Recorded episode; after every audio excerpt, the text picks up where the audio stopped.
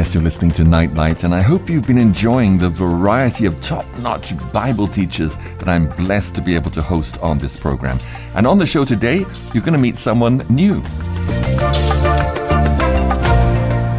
Um, I'm Simon from the UK. I'm live, presently living in South Africa. I've been blessed to be involved in uh, various ministries over the years about 2016, I wrote a, a, book on the last days because I recognized that many people in the UK seem to be unprepared and not very knowledgeable about last day scripture. It's ended up with three books, and um, I'm very much keen. I think that people need access to God's word in its simplicity and its guidance and encouragement in these times to be prepared for, for what's coming up.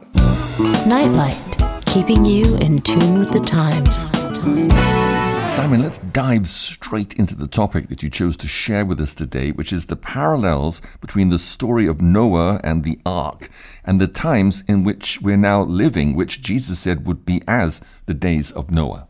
The parallel came to me while I was in the UK, and we were meeting on Zoom during lockdowns with friends and doing um, Bible studies. While we were doing the Bible studies, a particular verse sort of came up in our Bible study, which is a verse from Hebrews 11 that says that by faith Noah, being warned of things not seen as yet, prepared an ark for the saving of his house.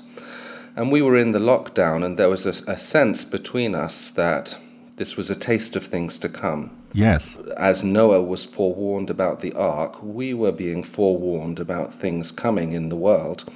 And it made me wonder what is our ark that we can prepare so that, like Noah, we can be prepared for, for what's coming. Very interesting and very important that we learn from the story of Noah and the ark lessons that can help us prepare spiritually for the days of tribulation that lie ahead. Simon, please share more with us about the similarities you see between the days of Noah and the times in which we're living. Yes, it's, it's very interesting when you start looking at the Old Testament stories, and many of the stories you will find suddenly that there's patterns in them that are being going to be replicated in the last days. Not just the Noah story, but others as well. Right. But particularly in the time of Noah, one would say the similarities, the first similarity would be that a, a time of great wickedness preceded the flood. Uh, Genesis 6 5 reads, The Lord saw how great the wickedness of the human race had become on the earth, and that every inclination of the thoughts of the human heart was only evil all the time. We can see that in last day scripture, especially where we're told that uh, because iniquity shall abound, the love of many shall grow cold. We're told there'll be terrible times in the last days because people will be lovers of themselves and evil doers and impostors will go from bad to worse. So we see this same pattern of just almost a flood of wickedness being released over the earth at this time. Right. And we see that maybe epitomized in uh, Revelation 17 and 18 with Babylon the Great, who is this great world power that rules over the kings of the earth. But she has become a dwelling for demons, a haunt for every impure spirit, for every unclean bird. And that's in Revelations 18 2 and 3. So we just see this. Uh, the evil in the world has has grown to an intolerable level, and we see that now, I think, too. But similarly to Noah's time, we read in the Bible that the people in the last days are not going to be prepared. In Noah's time, people weren't prepared because it had never even rained before. That's right. Uh, the world had been watered by dew, and at the time of the flood, the floodgates of heaven were opened and the well springs of the deep were opened, resulting in the great flood. But it hadn't even rained. Obviously, although Noah had prepared the ark, um, perhaps for more people, nobody joined him except his family. That's interesting. And uh, Peter tells us that in the last days it'll be similar. He says uh, in 2 Peter 3 3, above all, you must understand that in the last days scoffers will come, scoffing and following their own desires. They will say, Where is this coming he promised? Ever since our ancestors died, everything goes on as it has since the beginning of creation. And what's interesting about this is that Peter then goes on to explain why they are scoffers. And he says it's because they deliberately forget this fact that God did destroy the world with a mighty flood, long after he had made the heavens by the word of his command, and had used the waters to form the earth and surround it.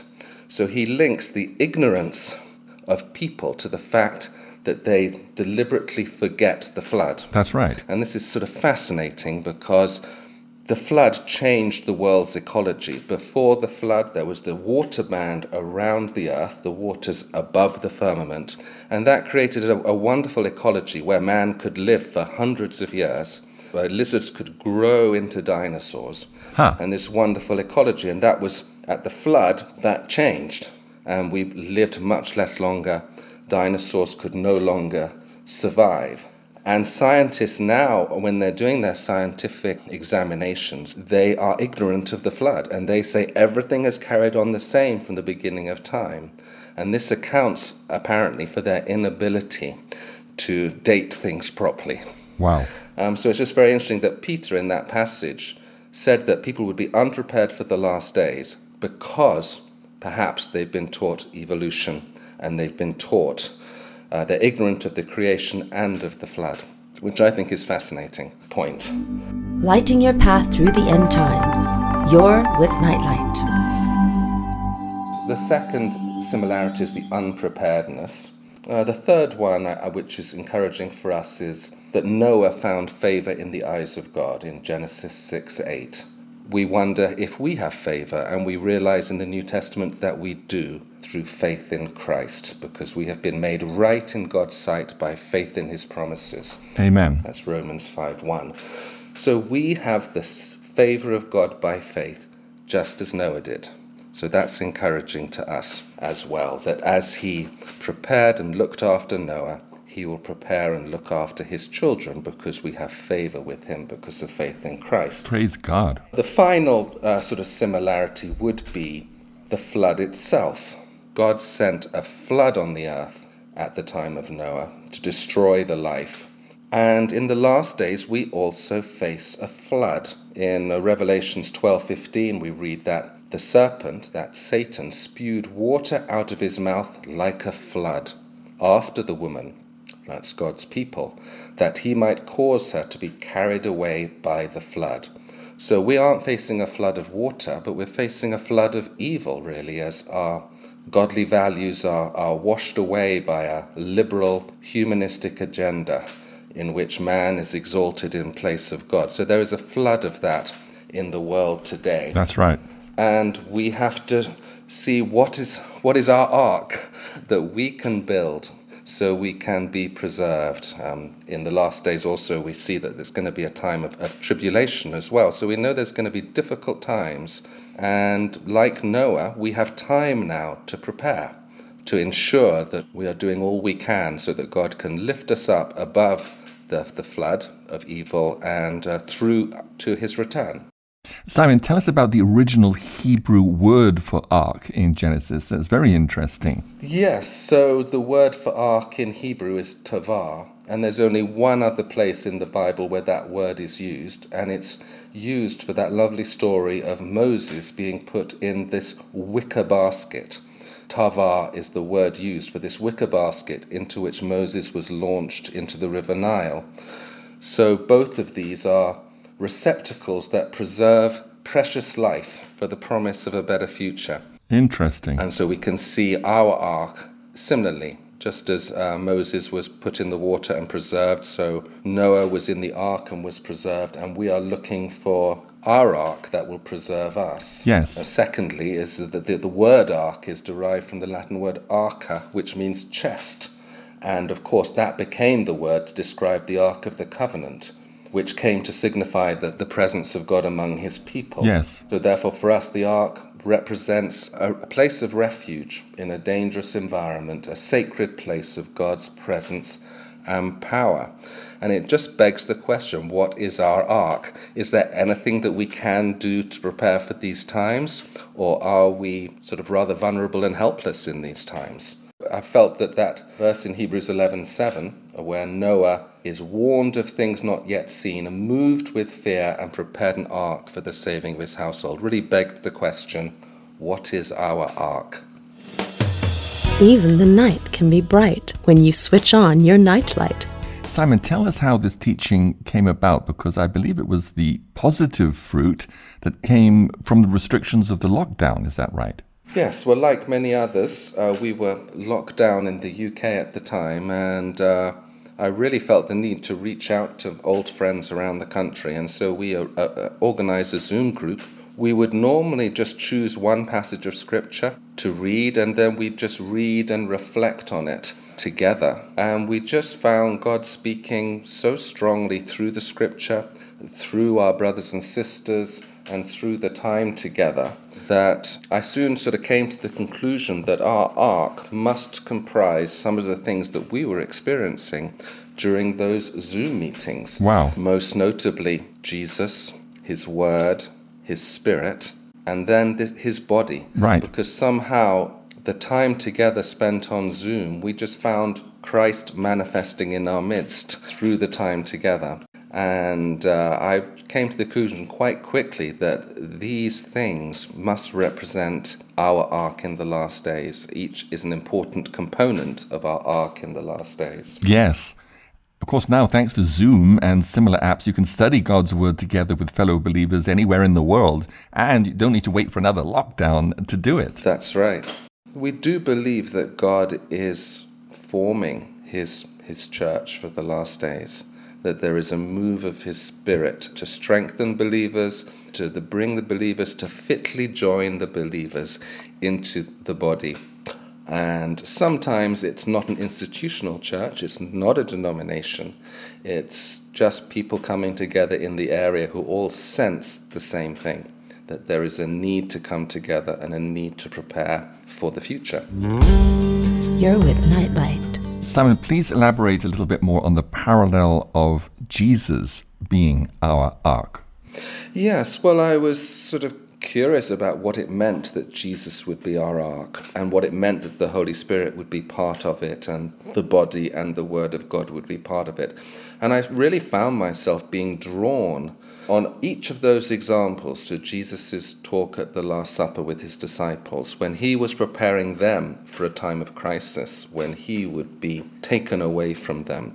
And I just found that, uh, yes, in this talk, he really teaches us the specifications of the ark, of our ark, and what it's good for. On each case, it, it just seemed that he very much emphasized these same things himself, the Holy Spirit, the Word of God, and the importance of the body. Yes. Just sitting in those few chapters, I guess it's John 13 to 17, there's so much to draw from there about the blessings of this ark that God has prepared for us in Christ. And in Jesus, our ark, we can be totally safe and secure and at peace no matter what kind of floods and judgments are happening to the world around us. Yeah, it's actually Jesus' first words in John 14. He says, Do not let your hearts be troubled. You believe in God, believe also in me. Yes. And so he tells us that we do not have to be afraid if we believe in Him, if we live in Him, that He is the place where we will not be troubled. He is our ark that was built on Mount Calvary on the cross that provides us a safe place. Praise God. Like the promises of Psalm 91, where it, it teaches us that we're safe in the secret place of the Most High, that the Lord is our refuge and our fortress. So we have a fortress, a really safe place in Jesus. And he points us first to himself. He points the disciples first to himself in that passage. And we must always remember that we are perfectly safe and secure in Christ. And we're going to go on to discover more reasons why that's the case. Later in John 15, Jesus tells us to remain in him while he also remains in us. And so Jesus is telling us that He's not a place that we visit. It's not a place where we can just stay temporarily. Yes. But that being in Him is a place of habitation, a place where we can live. It's a place we can be 24 7. Which reminds us of another verse from Psalm 91 where it says, Because thou hast made the Lord, even the Most High, thy habitation. Jesus is just telling us to prepare to live more and more in Him, to not be distracted and, and leave that secret place too often, but to come and live in Him full time. I think that's again just encouraging that Jesus invites us to remain in Him, to live in Him, to stay in Him. Bringing you peace in the midst of the storm. You're listening to Nightlight. Let me just read here this quote from Corrie Ten Boom, which you've included in your book. She said, We need to develop a personal relationship with Jesus Christ. Not just the Jesus of yesterday, the Jesus of history, but the life changing Jesus of today who is still alive and sitting at the right hand of God. You will not be strong in yourself when the tribulation comes. Rather, you will be strong in the power of Him who will not forsake you. For 76 years I've known the Lord Jesus, and not once has He ever left me or let me down. That's so encouraging because no matter what persecution or tribulation we may go through in the future, it couldn't be worse than what Corrie Ten Boom endured in those Nazi concentration camps. Yes, yes. Uh, she is a very encouraging example, and she has written to the church in a letter about preparing for the tribulation, which is quoted throughout this passage in the book. Quite often, when we face difficult times, we also wonder, well, what is the way? What is the way I should go? I don't know the way. And very much reminiscent of what Thomas said to Jesus in John 14, we said, when he said, Lord, we don't know the way. And Jesus' response was, I am the way, the truth, and the life. That's right. And this wonderfully encouraging thing that when we're in Christ, we don't have to know the way. We stay in Him and allow Him to know the way and to lead us. And I believe that the ark didn't have a rudder. Noah wasn't going from directing his own steps, but he had to trust God to take the ark and to land it exactly where God wanted it to be landed. Right. Further along in the passage, Jesus says that in me you have peace in the world you may have trouble, but take heart, I have overcome the world. So we find peace in Christ and we overcome in Christ because he has already overcome the world. We don't have to overcome the world, we have to stay in Christ. And when we do, we'll overcome naturally. Yes. So I just think it's wonderfully encouraging to see that in Christ we have safety, we don't have to be troubled, we have a place of habitation, we have the way when we're in Christ we have peace, and we will overcome if we remain in Christ. Yes. And of course, it's a last day scripture that we will triumph over him, that Satan, by the blood of the Lamb as well. So we're encouraged that in Christ we will overcome. And they also overcame by the word of their testimony. Uh, and the word of their testimony as well, exactly. So keeping our testimony strong, uh, sharing our testimony. I'm going to come up to that a little bit later. But so it's Jesus kind of points us to himself then in those chapters, saying, I am your safe place, I am your ark. Look to me, trust me, and I will make a way for you. But he's he's not the only part of the ark because we do need these other parts, other components of the ark. We see that in John 17, where Jesus sort of defines our problem. He defines the disciples' problem, he defines our problem, which is that we don't fit in with the world as it is. And Jesus says in John 17, 14 to 16, I don't ask my Father to take them out of the world, but I ask him to keep them safe from Satan's power, because they are not part of this world any more than I am. And in John 17 17, Jesus tells us how we're kept from Satan's power. He says, Sanctify them by your truth. Your word is truth. And this is just a, a, lovely encouragement to us that we have a means again in this evil world to be sanctified, to be separated, to be set apart. And it's through the Word of God. Amen. And you'll find that whenever you come together to, to read Scripture with believers, you will just sense the power of the Word of God to, to do that. Um, sometimes, if you feel you're sinking, uh, struggling, which we all do on our own, when we come together with believers in the Word of God, then we we find our heads coming to the surface and and looking at the sunshine uh, that is is God in our life. That's right. And so yes, I've come to the conclusion that the word of God is a little bit like the tar that Noah painted on the inside and the outside of the ark to make it waterproof. We need the Word of God in our lives. We need it to keep us above the flood and to, to make sure we don't have leaks and the flood comes in. And the Word of God is, is, is a great waterproofing for the soul. Very good analogy. So, whatever we do, Simon, we must never get so busy that we crowd out the Word of God and reading and meditating on the Word, even memorizing it. I think so. It's, it's very interesting if you read the Corrie Ten Boom quote that when she was in the concentration camp, the verses that she had memorized, you know, were her rock and her sister's rock, and that enabled them to have a successful ministry in the middle of the concentration camp and to come out victorious. Can we read her quote? Yes, she wrote, How can we get ready for the persecution? First, we need to feed on the Word of God, digest it, make it part of our being. This will mean disciplined Bible study each day as we not only memorize long passages of Scripture, but put the principles to work in our lives. Wow. Isn't that wonderful? And I, I, find too that personal Bible study is very important, but group Bible study is so important as well because it, it just enables the Word of God to become alive in a way that is, is, is very special. And I'm so thankful for this YouTube platform where we can share these much needed Bible studies with the world. It's wonderful because the Lord is equipping the church and He wants to equip the church. If we're open to what each part of the body has to offer, then we are going to be equipped, and that's such a blessing. So I'm, I'm grateful for the show too. And of course, the Word of God is also an important part of our spiritual ark and a vital protection against the many deceptions that we are facing in these last days.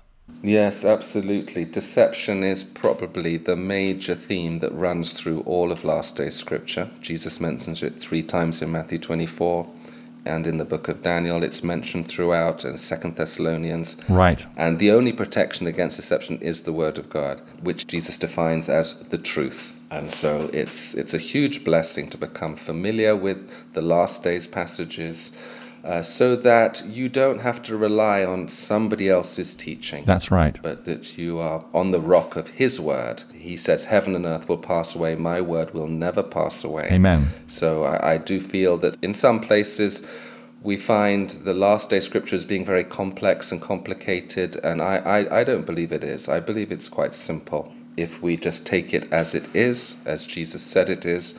And it's very important that people learn to yeah, trust the Word of God themselves and come into a relationship with the Word of God themselves through the help of Bible teachers. That's right. Not to depend and think, well, I'm not clever enough to understand the Word of God. No, the, the Bible says that the Word of God is sure. The testimony of the Lord is sure, making wise the simple. So it's absolutely fine to be simple. That's right. and it, it'll bring you understanding. You're listening to an international edition of Nightlight shining God's love light to the world. Well, there are a lot more similarities between the story of Noah in Genesis and the spiritual ark of the last days, and people can read those in your book. But maybe on this show, you could share one more component of the ark.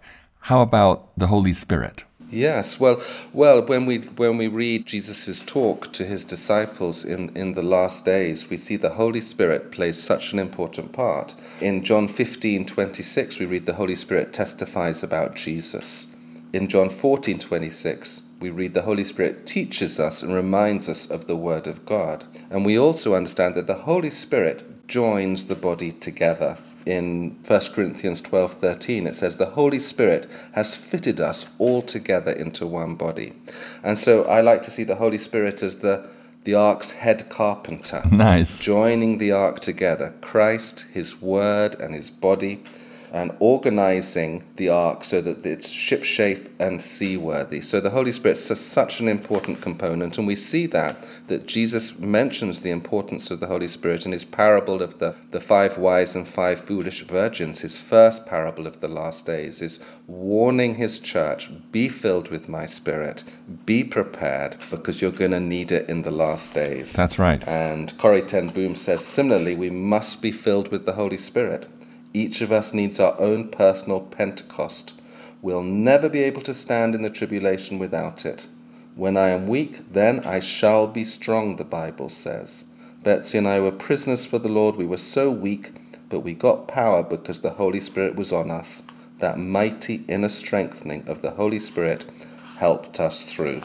And it's the Holy Spirit then which puts together the body as well. And if you read Jesus' prayer in John 17, it is striking how often he emphasizes the importance of the unity of the body. That's right. The importance of being one, the unity of being one. He calls it the glorious unity of being one. And I certainly feel that being part of a, a healthy, good, vibrant body is just is just so important and crucial for us in the last days. Yes. We are not able to survive as individuals, as an individual limb in the body if we are not attached and, and strengthened together. Because we know there's going to be testing times and persecutions, but we also know the people who know their God will be strong and carry out exploits. Daniel 11:32. Praise God. And we believe there's a, a big role for the church in the last days to teach, to shine the light of the gospel continually through these dark days. Amen.